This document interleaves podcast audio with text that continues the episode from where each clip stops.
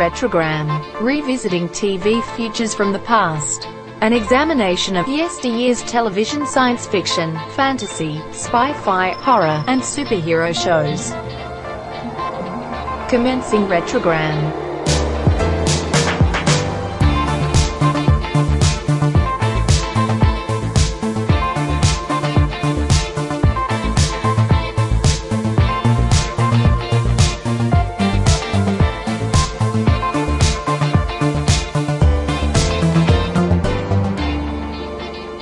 Retrogram number 8644. Halloween LXXXVI. Oops, sorry. Halloween 86. The week of October 26, 1986. Welcome to Retrogram. Pick a week between 1970 and 1990, watch all of the sci-fi, horror, superhero, and fantasy shows that week, stir vigorously, and suddenly the walls are dripping with this podcast. Halloween specials just bring out the best in a lot of shows, don't they? Not to mention they're usually big events since the end of October frequently falls within the first week of the all-important November rating sweeps in the US. Put those together and you've got a recipe for big events.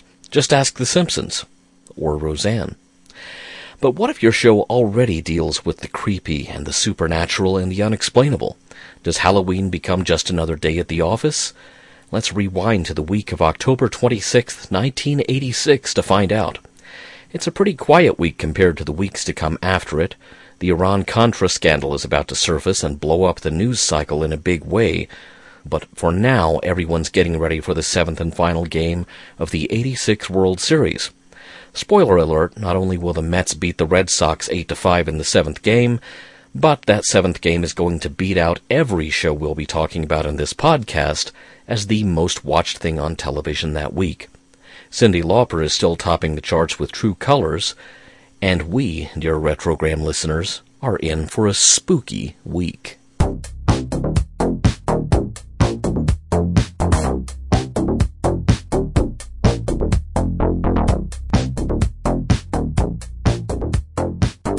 Tales from the Dark Side, Season 3, Episode 5, The Geezenstacks.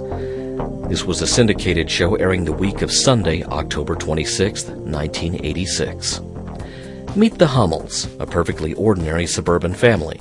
Sam, his wife Edith, and their little girl Audrey, who is, at this very moment, in the middle of the most ear-wrenchingly bad violin practice session in human history in the Hummels living room. It's getting close to 10 o'clock, Audrey should be in bed, but, she protests, she's not sleepy. Edith makes a deal with her. If Audrey will go to bed now, she can stay up late tomorrow night when her Uncle Richard is over for a visit. Deal done. The next evening, Audrey is going crazy.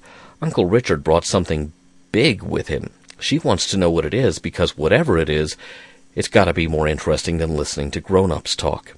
It turns out to be a huge dollhouse complete with a set of pretty fragile looking porcelain dolls. Uncle Richard says he was showing an empty house to a prospective real estate buyer, empty except for this dollhouse. He couldn't just leave it there, so now it's Audrey's. Hooray! There are two men, a woman, and a little girl doll. Wow, that's kind of like the human population of the Hummel's house right now. Audrey gives them a name immediately. Meet the Geezenstacks. She even decides which doll corresponds to each of them, including herself. Uncle Richard's gift is a big hit. The next day, Edith is a bit late coming home, but Audrey's busy with the Geezenstacks. In fact, she says that Mrs. Geezenstack just bought a new coat with shiny buttons and a velvet collar, and then Edith walks in the front door wearing pretty much exactly the outfit that Audrey just described. Sam wants to know how Audrey knew about the new coat, but Audrey says she just made it up. Just like she's making up a story about Mr. Geezenstack getting sick and needing to stay home from work. The next morning, yeah, guess who's too sick to go to work? Sam still can't shake the feeling that something is really weird about Audrey's new dolls. The next night, Sam's over an hour late coming home from work. Edith's not too happy. Actually, she's very, very not too happy. And they get into a heated argument. Audrey suddenly announces that Mr. Geisenstack hit Mrs. Geezenstack really hard, in the head. But before she can tell her parents more of the story, Sam announces that he's really sick of hearing about the Geezenstacks. Edith gets on Sam's case for yelling at Audrey. He jumps up, but fortunately, no hitting happens. Close one. The next time Uncle Richard visits, Sam unloads on him about Audrey's new dolls. What's the real story behind them? I mean, beyond just being left in an empty house. Richard says that's all he knows. Later that night, after Richard has gone home, Sam can't sleep, and he can't get his mind off the Geezenstacks. Another day passes, and Audrey is playing with the dolls again, inventing another kind of disturbing story. Sam flips out. He doesn't want to hear any more about dolls falling out of windows, or dying, or having a funeral. No more. Edith and Uncle Richard have to stop him before he snaps. To save Sam's sanity, Edith decides that the Geezenstacks and their dollhouse will have to be given away. Audrey is surprisingly okay with that. She's made up a story about the Geezenstacks going away on a long trip. The next day, Uncle Richard drops by. The house is empty. No furniture, no family, just the dollhouse. Sam and Edith wake up to the sound of giant footsteps and what sounds like the voice of a giant calling their names. They sit up in bed, terrified, as the house shakes. In the empty house, Richard pries open the front of the dollhouse and sees the Geezenstacks sitting up in their bed. In the empty house, a real estate agent walks in and spots the abandoned dollhouse. She opens the front of it and finds a doll lying in the living room floor in front of a miniature model of the same dollhouse. She picks up the tiny dollhouse, opens it up, and there's a family of tiny Geezenstacks in there. And before you can say Inception, the end. Craig Wasson is one of those actors who was in just about everything between 1970 and the early 2000s. The Secrets of ISIS, Streets of San Francisco, The Rockford Files, MASH, LA Law, Kung Fu The Legend Continues, Murder She Wrote, Star Trek Deep Space Nine, Walker Texas Rangers, Seven Days, and the list goes on. His biggest splash on the big screen was probably his appearance as Neil in A Nightmare on Elm Street 3 Dream Warriors. Tandy Cronyn doesn't have a long list of TV credits as a lot of her work has been on stage. She guest starred in Heart to Heart, Streets of Justice, and Law and Order. She's also an award-winning audiobook narrator and has read works by Ursula K. Le Guin, among others. Larry Pine is another actor with a wealth of stage experience, but quite a bit of TV as well. He was Mayor Burke in Gotham and played Bob Birch in House of Cards. Most recently, he appeared in several episodes of Succession. Now, if the name Fredric Brown, originator of the short story on which this episode's script is based, sounds familiar, it's because he's an incredibly influential science fiction and mystery writer. One of his stories, Arena, was the inspiration for the script of the Star Trek episode of the same name during that show's first season. He specialized in really short fiction, packing surreal plot twists into works that spanned maybe all of three pages, but by all accounts he disliked the actual process of writing. Stephen King has said that he's a big fan of Brown's work. The short story that inspired this episode of Tales of the Dark Side was first published in 1943. Fredric Brown died in 1972. This is a cute, if somewhat predictable little story, though part of the unpredictability seems to be the story itself, daring the audience to imagine how dark this could go, and then faking us out by not going all the way there itself. Oh, you thought the dad was going to hit the mom in the head? You really thought that was going to happen? Now who's the monster in the story? It's you, dear viewer. Now that being said, thankfully, we are not dealing with Anthony Fremont here. That's the kid who would send anyone who displeased him into the cornfield in the classic Twilight Zone episode It's a Good Life. Incidentally, he grew up and he's now the President of the United States. It would have been so easy to put Audrey in control of everyone's lives here from a story writing standpoint, but instead we see that the adults around her have their own agency, which raises the possibility, at least until the end of the story, that we're dealing with the power of suggestion. But no, we're dealing with a dollhouse that looks like it has claimed more than one set of victims. You know who really needs to come pick up that dollhouse? Mickey and Ryan and Jack from Curious Goods. But alas, it's only 1986, so it'll be another year before Friday the 13th, the series, is on the air, So that dollhouse has a whole year ahead of it to destroy even more families. Jeez, my Kenner Death Star never did that. Just saying.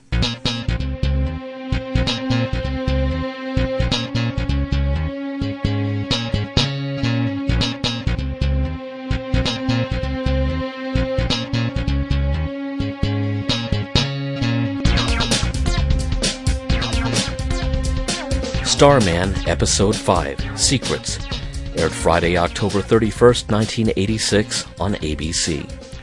The story so far. He was an alien whose people had intercepted one of the Voyager space probes and absorbed the wealth of information the Golden Record contained about life on Earth. So they sent him there to investigate further. He took the form of a recently deceased human, but could only keep that body for a week and what a week it was, scaring the heck out of the man's widow, evading government authorities on a crazy chase from Wisconsin to Meteor Crater, Arizona, where his people eventually came back to retrieve him. But he left his mark on Earth. The woman who drove him cross country fell in love with him, again, even though he obviously wasn't her late husband, and when his people came back for him, she was pregnant with his child. Now, 14 years later, the alien returns to Earth and inhabits the body of dead photographer Paul Forrester to check on his son. And it turns out that young Scott Hayden has had a bumpy road in life and is looking for his own mother. The alien, posing as Paul, agrees to help Scott in his search, but has already gotten the attention of a determined government agent named George Fox. And once again, Starman and Son are on the run. Paul and Scott have stopped to spend the night in an LA hotel room where Scott's making dinner. Well, if you call popcorn dinner. His father observes that this is a surprisingly noisy way to prepare a meal, though he kind of loves the results. Although he thought popcorn grew that way, he had no idea it was up to humans to explode it for themselves. Outside, however, things are about to get surprisingly noisy as well. Agent Fox and his men, in an unmarked white van, are not only checking their guns, but loading darts up with the contents of a couple of hypodermic needles. Fox and one agent will knock on the door of their target's hotel room, while one man with a rifle loaded with the drugged darts will pick off Paul and Scott when they naturally take to the fire escape to get away. But the sniper's noisy climb up the fire escape gives away the game. Fox and his men raid an empty hotel room. Paul and Scott, in the meantime, are riding away, having jumped into the back of a garbage truck before jumping out again several blocks away to keep moving on foot. So much for the hotel room. They wind up spending the night in a stairwell with the rest of the homeless. They wake up in the morning, groggy and discombobulated, because, hey, a stairwell isn't really the finest of lodging. They make plans to get out of Los Angeles as quietly as possible, but the news report playing on a bunch of televisions in an electronics shop stops them in their tracks. Coming up, a story of Jenny Hayden, a woman who claims she had a child by a man from another planet. It turns out that she has gone on the run from a local hospital, and authorities are worried she'll wind up on Skid Row. The two walk to the TV station that ran the news report to ask the reporter if perhaps anything was left out of her report. But she says that what was said on the air is all she knows. She does advise them to check out a halfway house called the Sunrise House. Jenny might have gone there. On the way to the Sunrise House, Scott says he hopes they don't find her there, that they don't find her completely destitute. At the Sunrise House, they're greeted by a woman taking care of an old man who recently got out of the hospital but has no home to go to. Scott shows her the picture of Jenny from his wallet, and she's instantly suspicious. She wants to know where Paul and Scott are from and why they're looking for this woman. So she has seen Jenny. The woman, Angela, says they should go somewhere, grab a bite, and talk, so she's not going to take them to her yet. As it turns out, Angela doesn't know where Jenny is, but they did spend a lot of time together. She knows where all of Jenny's Hollywood hangouts are. Let's just hit every one of them until we run into her. That's all Paul and Scott need to hear. Let's go. In another hotel room, a swankier one than we started this story in, Agent Fox and his cohorts are watching a replay of the news report that got Paul and Scott's attention. Surely, Fox says, they've seen this by now. A full day of searching for Jenny in Hollywood has proven fruitless. Angela offers Paul and Scott room and board at Sunrise House, and while Scott claims he's not tired and wants to keep looking, as soon as food hits his stomach, he's out. Angela says the boy will be safe here and offers to help Paul keep looking. While they walk, they talk about Jenny and what her life was like after she was left on Earth. They find their way to an empty open air theater where Angela does a little monologue from King Lear, only to discover that Paul doesn't know what applause is, much less know who the bard is.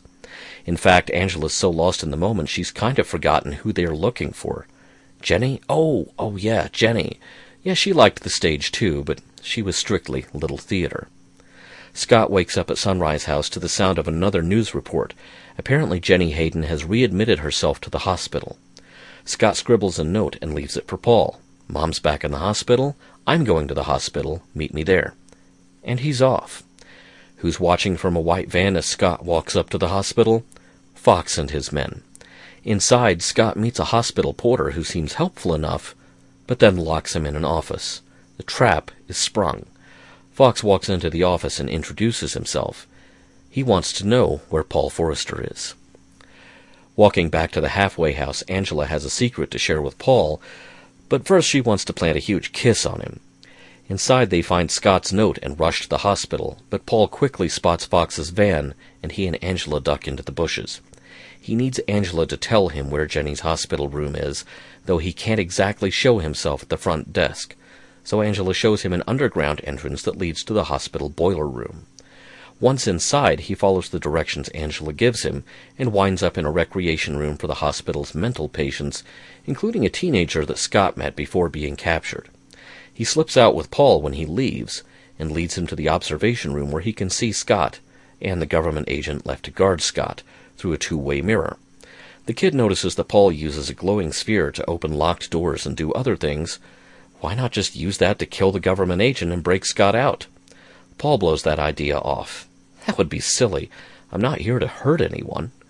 Instead, Paul uses it to manipulate a model of a human skull mounted on a stand, first to turn it, then to cause its jaw to move, and then to send it sailing through the air at the agent. Hey, happy Halloween, bub.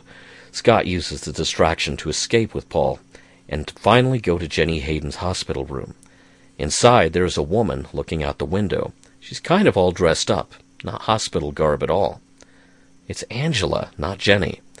And she's just acting another part. She's as much a mental patient as anyone else on this floor. But she's internalized everything she's heard Paul and Scott say about Jenny, so she can become Jenny so someone will love her and miss her as much as they loved and missed Jenny. Paul realizes Jenny probably never was here. The story was planted by Fox from the beginning, and Angela, an escaped mental patient herself, just got caught up in the middle of it. But she offers to help them get out of the hospital unnoticed, so long as they call her Jenny.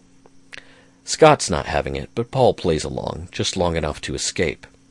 Father and son evade Fox and his agents and hit the road again. The end. Until next week. Based on the John Carpenter movie, which premiered in 1984, the TV series, which premiered in the fall 1986 television season, was created by James Henerson and James Hirsch, and Mike Gray and John Mason. Henerson and Hirsch Productions logo shows up at the end, so let's start there. As a writer, James Henderson turned in scripts for Lassie, I Dream of Jeannie, The Flying Nun, Combat, Love on a Rooftop, and Bewitched, among others. And he was a producer on numerous TV movies of the week, as well as Starman and the brief attempt to adapt the movie Bob and Carol and Ted and Alice for TV. James G. Hirsch has many more producer and executive producer credits under his belt, Kingston Confidential, The Incredible Hulk, the UPN series The Burning Zone, Nash Bridges, and HBO's Rome series, along with a very healthy number of TV movies of the week. The Incredible Hulk connection is interesting because I'd say that structurally, The Incredible Hulk and Starman both share a lot in common. Main characters on the run, someone pursuing them wherever they go, and you can trace that general series format all the way back to The Fugitive, with Dr. Kimball looking for the one-armed man and forever being on the run from Lieutenant Gerard. So it makes sense that you'd see a writer or producer from one graduating to another series with a similar format, because from a writing standpoint, getting the tension of that chase to sustain without just getting silly or turning into, you know, stop that pigeon now, that's quite a feat. And do you know who else worked on The Fugitive? Mike Gray, another producer credited with developing Starman as a TV format. Only he was a second unit director on the 1993 Harrison Ford big screen version of The Fugitive, which hadn't happened yet. As a writer, Mike Gray burst onto the scene in 1979 when he co-wrote the script to a little movie called The China Syndrome, but he racked up only a few writing credits after that, including one episode each of Starman and Star Trek The Next Generation, both shows of which he was also a producer. And on both of those episodes, his co-writer was John Mason, also a producer on Starman and Star Trek The Next Generation, though many of John Mason's other credits are in the categories of editing, art direction, and other pre- and post-production jobs. Mike Gray died in 2013. Now, the scene where uh, Paul and Scott escape in the garbage truck it is really lucky for them that every last bit of trash in that truck was neatly bagged, and that they didn't wind up reeking to high heaven by the time they left the truck on foot. Given the format of Starman on TV, whether you're comparing it to The Incredible Hulk or The Fugitive, this is a nice little story playing a very effective game of is she or isn't she with the female guest star. Is Jenny Hayden such a broken person now that she has multiple personalities? Or is Angela just making it all up? We're really at the end of the story before we get a definitive answer. Robert Hays is just amazing in this show. I'm a huge fan of his work going all the way back to Airplane, but the great thing about Airplane was that the Zucker brothers insisted upon everyone in that movie playing the comedy deadly serious. You have to be a really good actor to pull that off. Hayes was the heart of Airplane, and he's the heart of this show as well. His performance just oozes compassion, kindness, occasional bewilderment, and he wears the heart of his character on his sleeve and on his face. I can't imagine anyone else could possibly have led this series. It's tailor made for his impressive acting skills, and I'm still a huge fan of his work.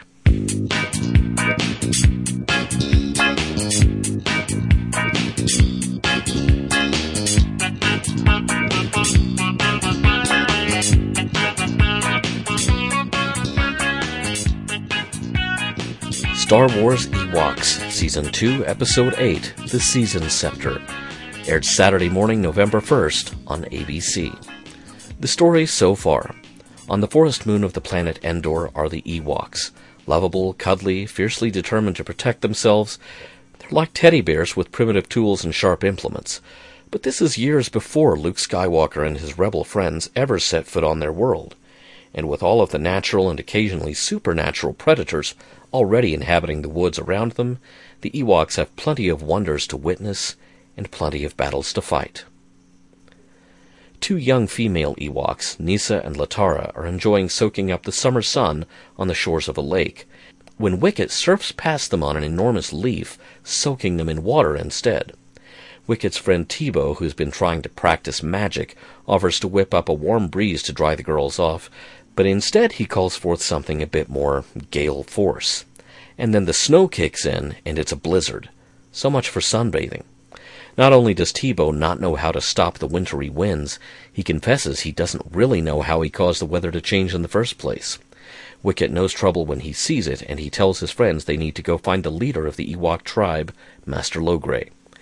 While the Ewoks shiver through the freezing wind to go home, Odra and the Snow King are plotting to steal the Ewoks' mystical sun star. The Snow King is using something called the Season Scepter to change the weather on a whim, and at Odra's urging, he adds some violent lightning to the blizzard just to scare the Ewoks that little bit more out of their minds. At the Ewok village, Teebo is still worried that he's caused all this trouble. Logray is nowhere to be found, not in his hut, and not in the observatory hut at the top of the trees. The sun star is there, though, and it's glowing with a familiar face, the Leaf Queen asking for help with the unexpected onset of winter. She asks Logray to hurry to the palace of the Sun King, but Logray isn't there. Wicket decides to undertake the journey himself, and Kneesaa, Latara, and Teebo go with him, flying over the snow in a flying leaf sent by the Leaf Queen. On the way, they see other residents of the forest moon of Endor struggling to cope with the early winter worrying whether they'll even survive it. The Snow King and Odra become aware that the Ewoks are on their way to the Sun King, and the Snow King sends his minions, the Ice Heads, to stop them from ever getting there. The The Ice Heads grab Kneesaa, and the other Ewoks crash the flying leaf after fighting off the remaining Ice Heads. When they try to rescue Kneesaa, however, the Ice Heads cause an avalanche, and the Ewoks can't reach her. They decide to finish the journey to the Sun King and ask for his help. It's only here that the Leaf Queen lets Teebo off the hook.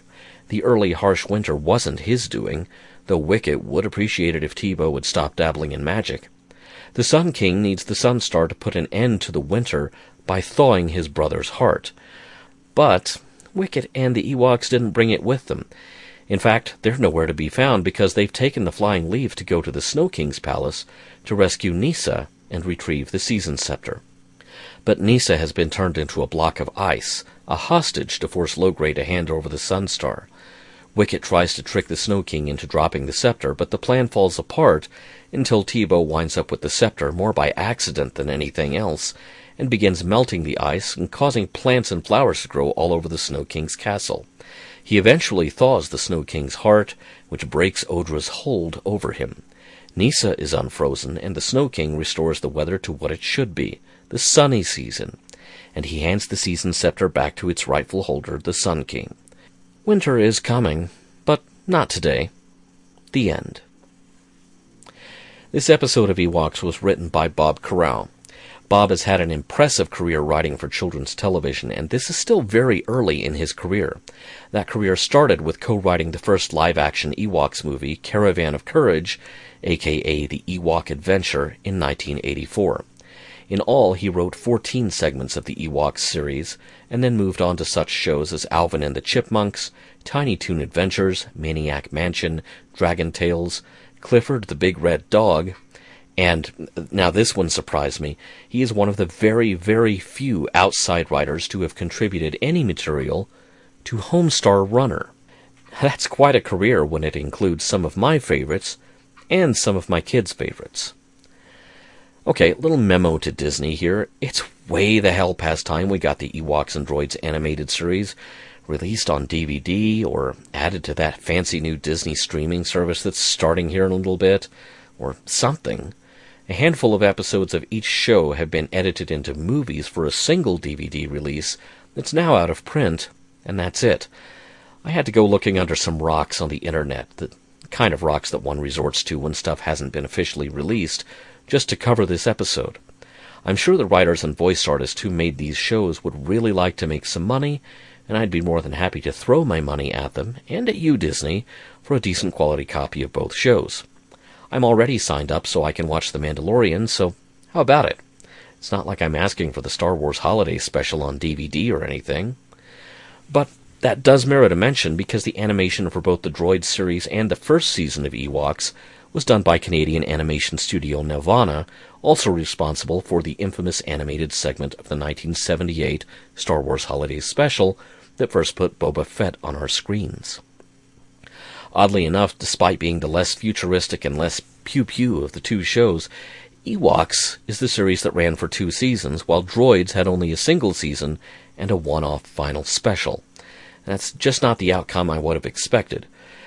Could it be that an entire generation of self appointed film critics who held up the Ewoks as being a specimen of everything that's wrong with the Star Wars franchise weren't there at the time and don't remember that the Ewoks were in fact hugely popular?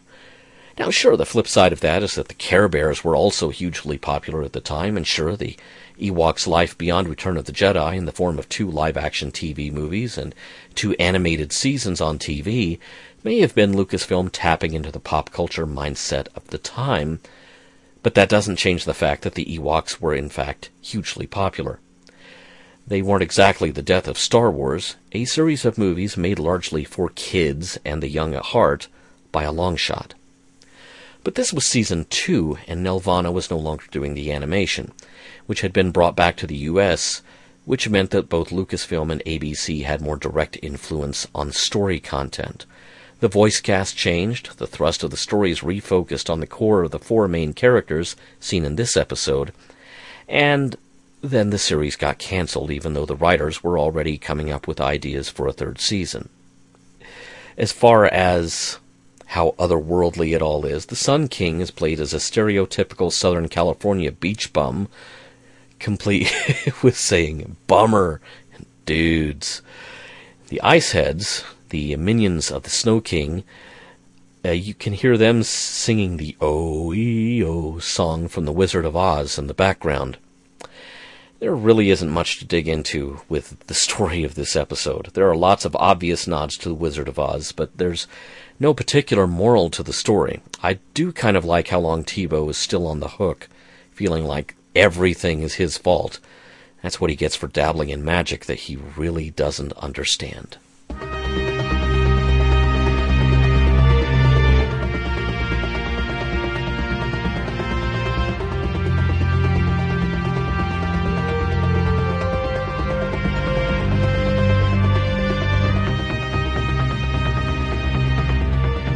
The Real Ghostbusters, Season 1, Episode 8, When Halloween Was Forever, aired Saturday morning, November 1st on ABC. The story so far. Surely you've heard of the Ghostbusters, right? Peter Venkman, Ray Stantz, Egon Spengler, and Winston Zeddemore are professional paranormal investigators and eliminators basically running a supernatural pest control business. Anytime there's even a whiff of unwanted menaces from beyond the realm of the living in New York City, they dive into the ectomobile and pay a house call and try to contain it. But for right now, it's almost Halloween, and Winston and Venkman have just about had it. They're putting in some serious overtime on the ghost catching front. With news cameras rolling and reporters and an anxious public waiting, the Ghostbusters emerge victorious with their latest catch, but only just. Back at Ghostbusters HQ, they talk it over. Each case is tougher than the one before it. Egon has a theory. A touring exhibition of 7th century relics from Ireland marked a sudden jump in the Big Apple's ghost activity, and those relics date back from the very beginning of what has, over the centuries, become the modern Halloween tradition. Cut to the aforementioned touring exhibition of 7th century Irish relics. A couple of goblin like critters burst in through a window, trace an infinity symbol across the surface of the relics, utter the name Samhain, and cue all hell breaking loose. No, seriously, the biggest relic now has an evil glowing face, and then the relic bursts apart, revealing a robed figure with a head not unlike a jack o' lantern. It ascends into the air and passes through the museum skylight like it's not even there. Everywhere this cloaked spirit flies through the city, clock faces become very literal, malevolent faces. Gargoyles spring to life. More of the goblin like creatures appear, terrorizing the city. Two of them show up at the Ghostbusters front door, where Janine assumes they're a pair of kids who have really brought their trick or treating A game, and quickly finds out otherwise. The guys grab their gear and rush outside, finding a ring of glowing spirits circling a nearby building, where they've been summoned by Samhain. In fact, he's sending out an irresistible call to all things not of this world, a call even Slimer can't refuse. But since Slimer does try to fight it, he draws Samhain's unwelcome attention. The Ghostbusters go on an all-night ghost-catching binge, and yet it seems like they're not really making a dent in New York City's spirit population. Worse yet, the news is filled with reports that regardless of which side of the earth is facing the sun, night has fallen across the entire world. Egon says time is slowing down. But they've gotten Samhain's attention. He wants to know why his minions are being bothered. He's slowing down time so it'll be Halloween night forever, because Samhain hates daylight. That gives Egon an idea, and he leaves Venkman, Winston, and Ray to distract Samhain while he puts his plan into action. They plan to distract Samhain with the frontal attack he's expecting, but they don't expect to find that he's holding Slimer hostage. Just in time, Egon's plan lights up the city. He's connected a bunch of portable spotlights to the generator on his proton pack, turning Halloween night into day. Sam Samhain and his minions are sucked into the ghost trap, the faces on the clocks turn back into what you'd expect a clock face to look like, and the hands of the clock move past midnight. It's November 1st, and Halloween, much like Samhain's reign, is over. And Slimer, by the way, is back to normal. The end. Just for the record, Samhain would return in later episodes of the series, and starting in season 4, he's even in the opening credits. I really like that this episode, where November 1st marks the end of the crisis, Uh, this episode aired on November 1st, so if you were a particularly impressionable kid, I could see where that might add a little creep factor to it. Was this all happening while you were finally crashing after your Halloween sugar high? And there's something pretty scary about the fact that after somehow becoming the Ghostbusters' pet, Slimer could still be turned against them by a more powerful entity from the spirit world. Poor Slimer. I really thought he'd had it in this episode.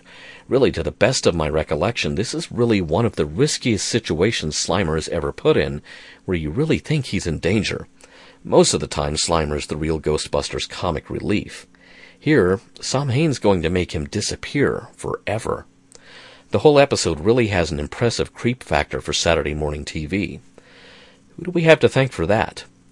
The episode was written by J. Michael Straczynski. Legendary TV, movie, and comics writer Joe Straczynski was just a few years into his storied career as an animation writer here.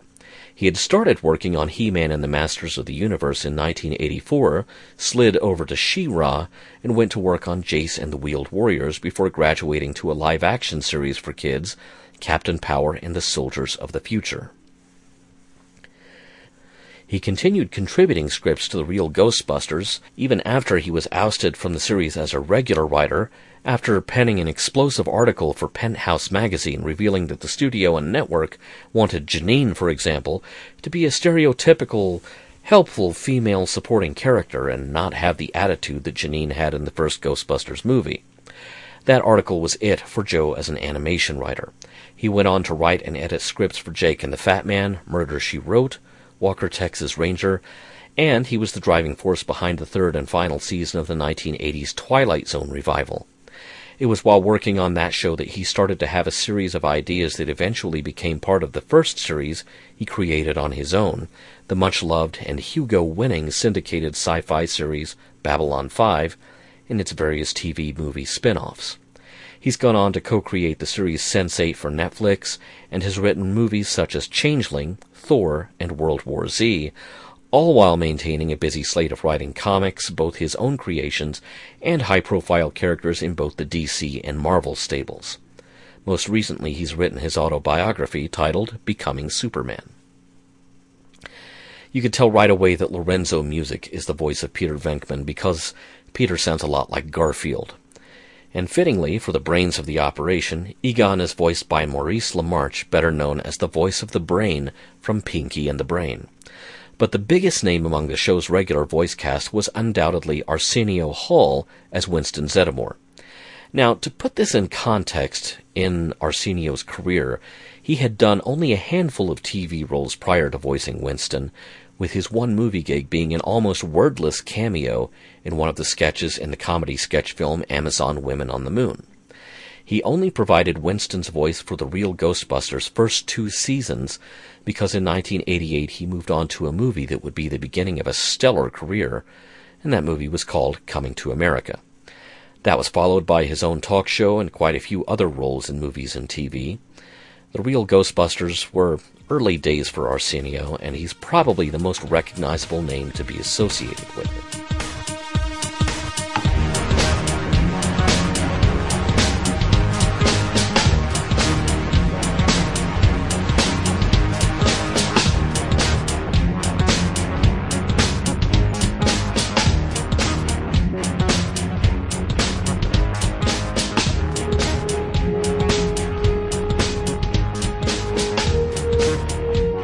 Doctor Who Season 23, Episode 9 The Trial of a Time Lord, Part 9. Aired Saturday evening, November 1st on BBC One in the UK. The story so far. The Doctor is a Time Lord on the run from his home planet, Gallifrey, and his people, the Time Lords. He stole a TARDIS, a time machine bigger on the inside than out, and wanders the universe with his usually human companions, righting wrongs, occasionally defending Earth from alien invasions at various points along the history of the human race, and trying to defeat evil wherever he finds it. But this season, the Doctor is trapped aboard a Time Lord space station fighting for his life. An Inquisitor has begun hearing arguments from a mysterious prosecutor known only as the Valeyard, charging the Doctor with interfering with the universe to the detriment of a great many innocent lives. In fact, in just the previous episode, the Doctor discovered that the reason he arrived alone on the Time Lord's station is that his traveling companion, Peri, died at the end of the adventure that they were in the middle of when the Time Lords brought the Doctor and the TARDIS here. Her death may have happened precisely because of the timing of the Time Lord's irresistible summons. He's shocked and outraged to the core of his being, and now it's time for him to argue his own defense. In an unprecedented move, the Doctor has peered into his own future to present the court with an adventure proving that his wanderings in time and space are mostly beneficial. He'll be presenting highlights from an adventure that for him has yet to happen. The story starts on the Hyperion 3, a passenger spaceliner orbiting the planet Mogar in the year 2986, and it begins with an ordinary enough scene a passenger complaining that her luggage hasn't made it to her cabin. It's a simple enough misunderstanding. Professor Lasky's luggage was sent to cabin 9, not cabin 6. She leaves in a huff, much to the amusement of Security Officer Rudge and Janet, the concierge. Anyway, next passenger. A man just checking in and picking up his key is called out by an elderly fellow passenger. Mr. Hallett, isn't it? I remember you investigating some big scandal on the planet. Well, never mind. The new passenger says his name is Grenville, not Hallett. I think you're mistaken. And he rushes off to his room quickly, embarrassed. This scene concerns Professor Lasky and her entourage, two fellow scientists named Bruckner and Doland. An investigator here? What's up with that? She sends Bruckner to double check this sensitive cargo they've brought aboard with them. Meanwhile, already in the cargo bay, it's Grenville, or is it Hallett? He quietly puts on hazmat gear and, without a word to anyone, and without drawing attention to himself, slides into the ranks of the ship's cargo handlers. Since he's suited up out of sight, no one has any reason to suspect anything. Really an odd thing to do if you've booked passage on a passenger ship, but okay. On the bridge, Commodore Travers and his navigator get word. The precious metal cargo from Mogar has been loaded. The Hyperion 3 is ready to go. Next stop, Earth. But not soon enough for some of the passengers. Janet is taking coffee to the crew members stuck working in the staff-only communications center in the bowels of the ship when she's accosted by a Mogarian. You know, from the planet Mogar. The earthly environment of the Hyperion 3 isn't suitable for Mogarians, and they have to wear a protective suit. Also, they have to use a translator unit, and this Mogarian's translator isn't on. When reminded to use it, he wants to know why they're leaving late. Turns out there was a last minute passenger from Mogar, just like him. The communications officer is almost excited. Something unexpected has turned up on the scope. He's not interested in what Janet thinks it might be because, you know, she's a woman. That's her cue to leave the coffee and the communications officer and be elsewhere but almost as soon as she's gone, someone else enters the communications room, administers some kind of high-tech hypo to knock out the officer working there, and begins messing with the com controls. Elsewhere in time and space, in the TARDIS to be precise, the Doctor's new companion is putting him through his paces on an exercise bike. Meet Melanie. She's a perfectly normal, perfectly human exercise freak, and she thinks the Doctor has put on a bit of weight. But before she can force him to drink one more drop of healthy carrot juice, the TARDIS picks up a distress signal, but with only a partial emergency message attached. Imperative trader be identified before landing on Earth. Mayday ends. The TARDIS follows the signal and lands in the cargo bay of the Hyperion 3. The doctor says the reason the TARDIS had such an easy time landing on target for once is that the signal was sent specifically to him. But before the doctor and Melanie have a chance to investigate further, security guards show up, guns drawn. Really, this is the kind of welcome the doctor is accustomed to. On the bridge of the Hyperion 3, Commodore Travers and Rudge are questioning the communications officer about his recent blackout. The equipment might have been used but not sabotaged, and in any case, any recordings of the goings on in communications mysteriously stopped working just before the officer says he was knocked out and into the middle of this scene walks the doctor and Melanie and their security escort. Before Rudge can accuse them of stowing away, it seems that the doctor and Commodore Travers recognize each other. They've met before in an adventure that Travers remembers less than fondly. In fact, when the doctor offers to get back in the TARDIS and leave, Travers says he'd rather have the doctor where he can keep an eye on him since he seldom arrives without trouble in his wake. Travers didn't authorize the distress signal, so trouble is already here. Rudge isn't happy with any of this. He's on the verge of retiring, and this is his last flight. A pair of stowaways on board isn't going to boost his bonus. Travers is less worried, though. He orders Rudge not to get in the doctor's way, because the doctor has a better chance of finding out what's behind the attack on the communications officer and the unauthorized distress call than Rudge does on his own. This doesn't sit well with the chief of security.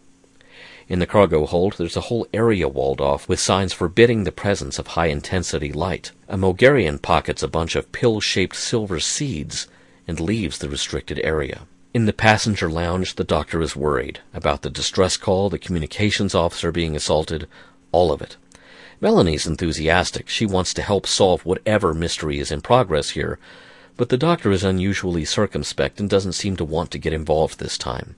Something doesn't add up.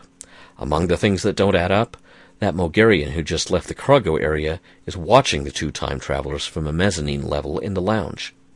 Melanie's urge to wander around and poke into things just leads her to bump into Rudge. She tries to play it off. Hey, is there a gym on this ship where she can work out a bit? Turns out there is, and Rudge is happy to lead her there. Professor Lasky is there too. Remember her? Doland rushes into the gymnasium with an urgent message. Someone's broken into the hydroponics center. He and Lasky take off almost at a dead run, but Melanie doesn't know why because she had headphones on. Her workout music is interrupted by a voice. Meet me in cabin six. Professor Lasky, Bruckner, and Doland investigate the break in. Fortunately, none of the pods in the light sensitive area have been damaged. Whew. Those pesky pods, those pesky, vaguely human sized pods. You know what has been tampered with? Someone's taken the Demeter seeds. This seems to worry all three of them. Melanie lets the doctor know about this message, but he has a feeling it's a trap, and he refuses the invitation. She goes to investigate cabin six on her own. It's a mess, and she's not alone. An interior door opens. Oh, well, it's the doctor. I guess he couldn't refuse the invitation after all. He spots a small pile of silver seeds on a nightstand, a single shoe left lying around. Like I said, a mess. He wonders what happened, and that's when the alarms go off all over the ship. The doctor bumps into Janet in the corridor outside and gets a rushed explanation about an accident in the waste disposal area. But it's no accident. Another crew member has been attacked. Rudge and Travers are already on the scene, and all the evidence points to someone having been shoved into the waste incinerator. Whoever that happened to, they're dead, and their remains have already been dumped overboard. It's murder, and all that was left was a shoe. The doctor and Melanie arrive, and the doctor seems grimly unsurprised that the shoe is an exact match for the one in cabin six. Rudge says that cabin six was Mr. Grenville's cabin. Remember Grenville, who another passenger thought was named Hallett? That's odd. But the doctor reckons that's the end of the evidence trail, and he seems ready to call the investigation done.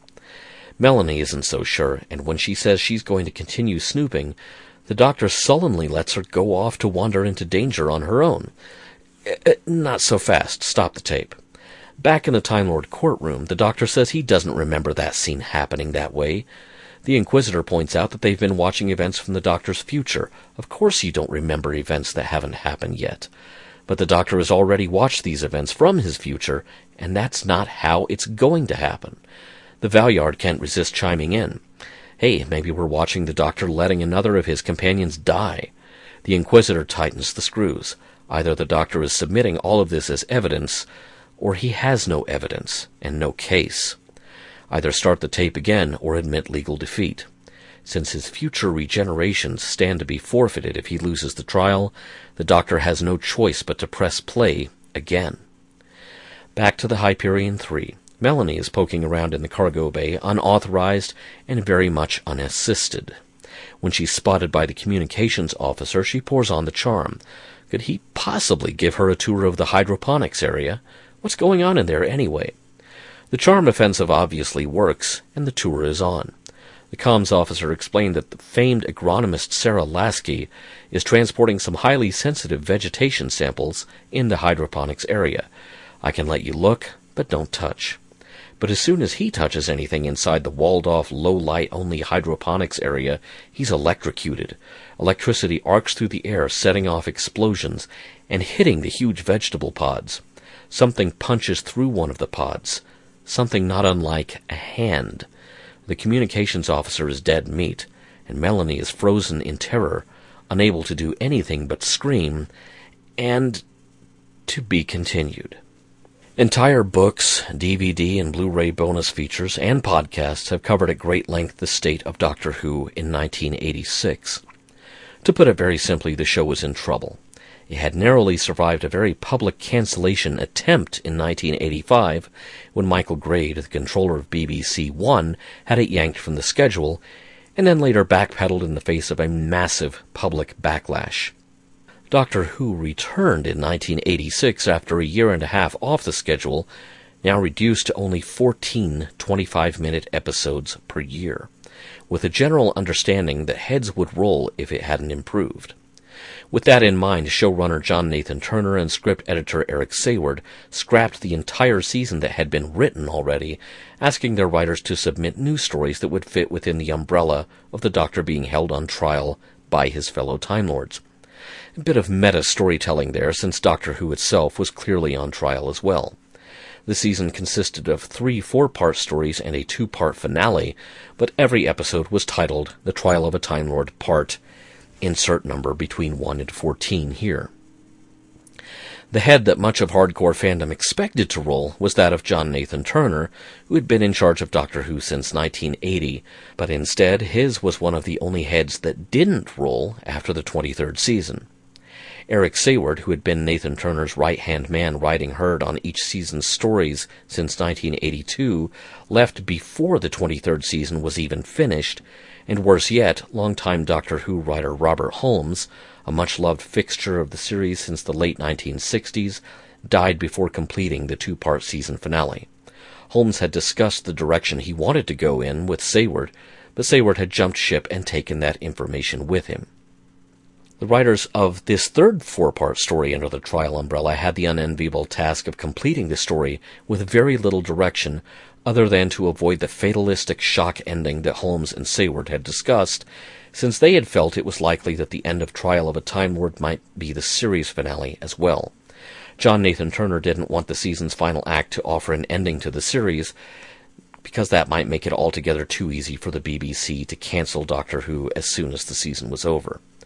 While Doctor Who was spared the axe at the end of this shaky 1986 season, the Doctor himself wasn't. Colin Baker became the only leading actor of Doctor Who ever to be terminated from the role. Not because of any misbehavior on his part, but simply because Michael Grade didn't care for his portrayal, his costume, or anything about his era of the show. Firing the current Doctor and causing more scandal and controversy was really just another attempt to get the whole thing cancelled. But it failed. John Nathan Turner would remain for three more years, bringing in a new doctor and a new script editor for the 1987 season, but more on that story another time. Again, to put it mildly, these were very troubled times for Doctor Who, unlike anything that the series has endured before or since. Parts 9 through 12 of The Trial of a Time Lord were written by Pip and Jane Baker. Philip and Jane Baker were a husband and wife writing team who had been contributing to Doctor Who since that fateful 1985 season. But their careers as TV writers stretched back to the early 60s with a TV adaptation of a stage play they had written. They wrote for The Pursuers, an episode of Space 1999, Z Cars, and in the early 90s created their own series for CBBC, the BBC children's programming channel, called Watt on Earth, as in watt as a measurement of electricity. Jane Baker died in 2014. Bonnie Langford makes her first appearance here as Melanie. She had been acting since the age of six, though her first credited screen role was in Alan Parker's 1976 film Bugsy Malone when she was only 12. The following year, she joined London Weekend Television's new kids series Just William, co-starring as the obnoxious Violet and becoming something of an overnight sensation in the process. It would have been really easy for her to just become an answer to a trivia question or two at that point, so she concentrated on dancing and stage work for several years, including appearing on Broadway. Doctor Who was really her next major TV role. This was an unusual move both for Bonnie and for Doctor Who. Stunt casting for guest roles was one thing, but this was an unusual case of stunt casting for an ongoing regular role. Maybe think of Bonnie as the Billie Piper before Billie Piper. More recently, she spent several years as regular on the BBC primetime soap EastEnders, though she has also revived her Doctor Who character in audio form for Big Finish productions starting in 2000 and has continued making semi regular appearances as Melanie in audio form ever since. Michael Jayston is one of those actors who is just unmistakable. He has a piercing gaze that just kind of spells danger for whatever unlucky soul the gaze is directed at in many of his appearances. Early series appearances included The Power Game in 1969, the title role in a 1970 adaptation of Macbeth, UFO, Thriller, Tinker Tailor Soldier Spy, Tales of the Unexpected, and Still Crazy Like a Fox. His big screen appearances are legion as well. Zulu Dawn, Highlander The Final Dimension, and a little 1971 flick called Nicholas and Alexandra, which also starred Tom Baker, a few years before Tom himself became Doctor Who. Michael was a regular in the 23rd season of Doctor Who alone, and although a rematch with the Valeyard was always considered a possibility, the character never returned during the run of the original TV series. But, stop me if you've heard this one, Michael has also revived his role of the Valeyard for Big Finish's Doctor Who audio stories, including one released just earlier this year in 2019. Do you want to know another audio role Michael Jayston is famous for? James Bond at least in some BBC radio adaptations of Ian Fleming's novels, though he was apparently briefly considered a contender at one point for the role of Bond on film around the time Roger Moore was expected to retire from Her Majesty's Secret Service. And while the Valeyard never returned to TV Doctor Who, the character is name checked in one of Matt Smith's final episodes. What exactly is the Valeyard's relationship to the Doctor? Well, watch this space. If I ever see it definitively nailed down once and for all, I will be happy to let you know. Lynda Bellingham starred in season 23 as the Inquisitor. Though she was an actress with a lengthy and distinguished career, Linda was forever known as the busy mother of a family that kept reappearing in a series of TV commercials throughout the 80s and 90s in England. Her resume really is a lot more interesting than that. Like Michael Jayston, she appeared on Doctor Who only during the 86th season, but she had been a regular in many other series dating all the way back to a stint on the UK soap General Hospital beginning in 1972. Prior to her Doctor Who season, she appeared in Zed Cars, The Sweeney, The Fuzz, The Professionals, Blake's Seven, Murphy's Mob, and Angels. After Doctor Who, she moved on to a regular role for three seasons of a newly revived All Creatures Great and Small, taking over the role of Helen Herriot when the show restarted after a break of a few years. Later regular TV roles included Second Thoughts, Martin Chuzzlewit, Faith in the Future, and At Home with the Braithwaites, where she co-starred with ex-Doctor Who Peter Davison. You don't have to be a follower of UK television to realize that that many starring and co-starring roles means one thing. You're rock solid reliable, you show up knowing your lines, you deliver a good performance most of the time, and the viewing public really likes you. That seemed to fit Lynda Bellingham to a T. Linda died far too young at the age of 66 from colon cancer in 2014. A little while ago I mentioned stunt casting, which was a hallmark of John Nathan Turner's era as producer of Doctor Who. He had an uncanny knack for attracting big names to Doctor Who, either for a guest starring stint or just a cameo, and some of the best Doctor Who stunt casting of the 1980s was a result of Nathan Turner casting totally against type, putting comedians or known TV personalities into dramatic roles. One of the earliest breakout stars of the Avengers, Honor Blackman, was very much a stunt casting get for Doctor Who in 1986. She famously left the Avengers to jump at the chance to play Bond girl Pussy Galore in 1964's Goldfinger, which simply paved the way for a steady career on both sides of the Atlantic, including TV appearances in Columbo, Never the Twain, Lace, and The Upper Hand. This was really a case of stunt casting paying off. She lends a lot of gravity to the part of Professor Lasky, though she isn't seen much in this first 25 minute episode of the four part story. Now, it's worth mentioning that this season was just released on Blu ray in the UK at the time I'm recording this, And this story in particular, parts 9 through 12, also known as Terror of the Vervoids, is graced with a lot of new scenes and other deleted material on Blu ray. However, I am basing this on the existing DVD release, which archived the episode as originally broadcast. Now, let's talk a little bit about this story and ignore the trappings of the season around it. Parts 9 through 12 of Trial of a Time Lord, as I mentioned before, are now more commonly referred to by the working title of the story, Terror of the Vervoids. And that's also the title given to episodes 9 through 12 on DVD. It's also what the target novelization of this story was titled, which incidentally was also written by Pip and Jane Baker.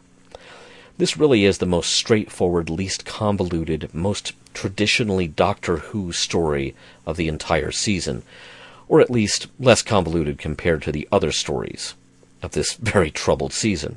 There's a minimum of courtroom shenanigans here, thankfully. I don't want to knock Colin Baker, Michael Jayston, or Lynda Bellingham, but the plentiful courtroom scenes up to this point in the season had consisted largely of lots of shouting back and forth. Since this was sci fi courtroom drama with very little grounding in earthly legal traditions, television's already tenuous grasp of due legal process was even looser than usual. The story that begins here, at least, is fairly straightforward, and the occasional courtroom outburst notwithstanding, it really is a relief after the previous eight episodes. You know who else is a relief? Melanie. I read quite a few UK fanzines that were printed contemporaneous with this season, not long after the season was first broadcast. And based on what I read, I expected to hate the character when I finally saw her, but I really didn't. She was cute and spunky and vivacious and independent. Other installments of Retrogram have covered some of Colin Baker's time as the Doctor with his previous companion, Peri, and it was really disappointing how she was handled by the writers as a whiny, argumentative character who seemed to want to leave the TARDIS more than she wanted to be there. Melanie wants to be there. We never see her origin story on TV. That was something left for Big Finish Productions to invent in audio form decades later. But she is such a huge sigh of relief, a breath of fresh air, and I think a lot of fandom's reaction to her casting in 1986 had more to do with parts that she had played before than it did with what she was actually doing in Doctor Who. The season as a whole, it's a mess. But it was kind of destined to be a mess with all of the drama unfolding behind the scenes. Writers dying, a key production team member walking out, lawyers getting involved. If a reality show had been made of the goings on in the production office, that probably would have made more compelling television than this season of Doctor Who itself. Furthermore, I always wondered why, if the Doctor is on trial for a lifetime of interference in the history of the universe, why did no one think to build framing and courtroom scenes around some of the orphaned episodes from the 1960s? Why is the Sixth Doctor only on trial for the Sixth Doctor's actions? At this point in Doctor Who's real world history, there were still many cases where the original tapes and films from the black and white 1960 stories had been erased or otherwise disposed of, in some cases leaving half the episodes or just one episode why not include some of that material in the trial, stretching out the season, and making use of material that otherwise could never be broadcast again in its original context? The trial of a Time Lord season represents a lot of lost opportunities, but really the biggest missed opportunity was the opportunity to make it a good season. Better days were ahead, but it's hard to argue that the behind the scenes drama of Doctor Who's mid 1980s period didn't take a heavy toll that eventually led to the show quietly being cancelled at the end of its 1989 season. This story does eventually get really creepy, but the first part of the story, airing only a day after Halloween, is pretty much all set up. As much as I like Doctor Who, my favorite live action show from this week in 1986 was easily the Starman episode by miles, and I think the real Ghostbusters really walks away as the best spooky genre animation for this week, too really good spooky TV week overall. It's all you could ask for from the week surrounding Halloween.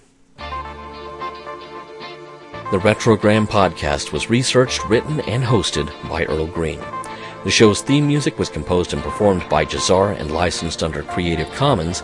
You can find his work at freemusicarchive.org. Free Music Archive is also home to lots of other great music. Additional music in this episode was by Philip Gross, also licensed under Creative Commons. A huge thanks to the logbook.com's Patreon supporters. They keep the site and its various podcasts and videocasts around. If you'd like show transcripts and occasional bonus shows and early show access, get yourself over to patreon.com slash the logbook, just like Kevin and Darwin and Javier have done. You can also support the site by buying t-shirts and other goodies from our store at redbubble.com slash people slash the logbook, or by ordering, well, anything through our affiliate links at thelogbook.com slash store from places like Amazon and eBay. Retrogram is a production of thelogbook.com.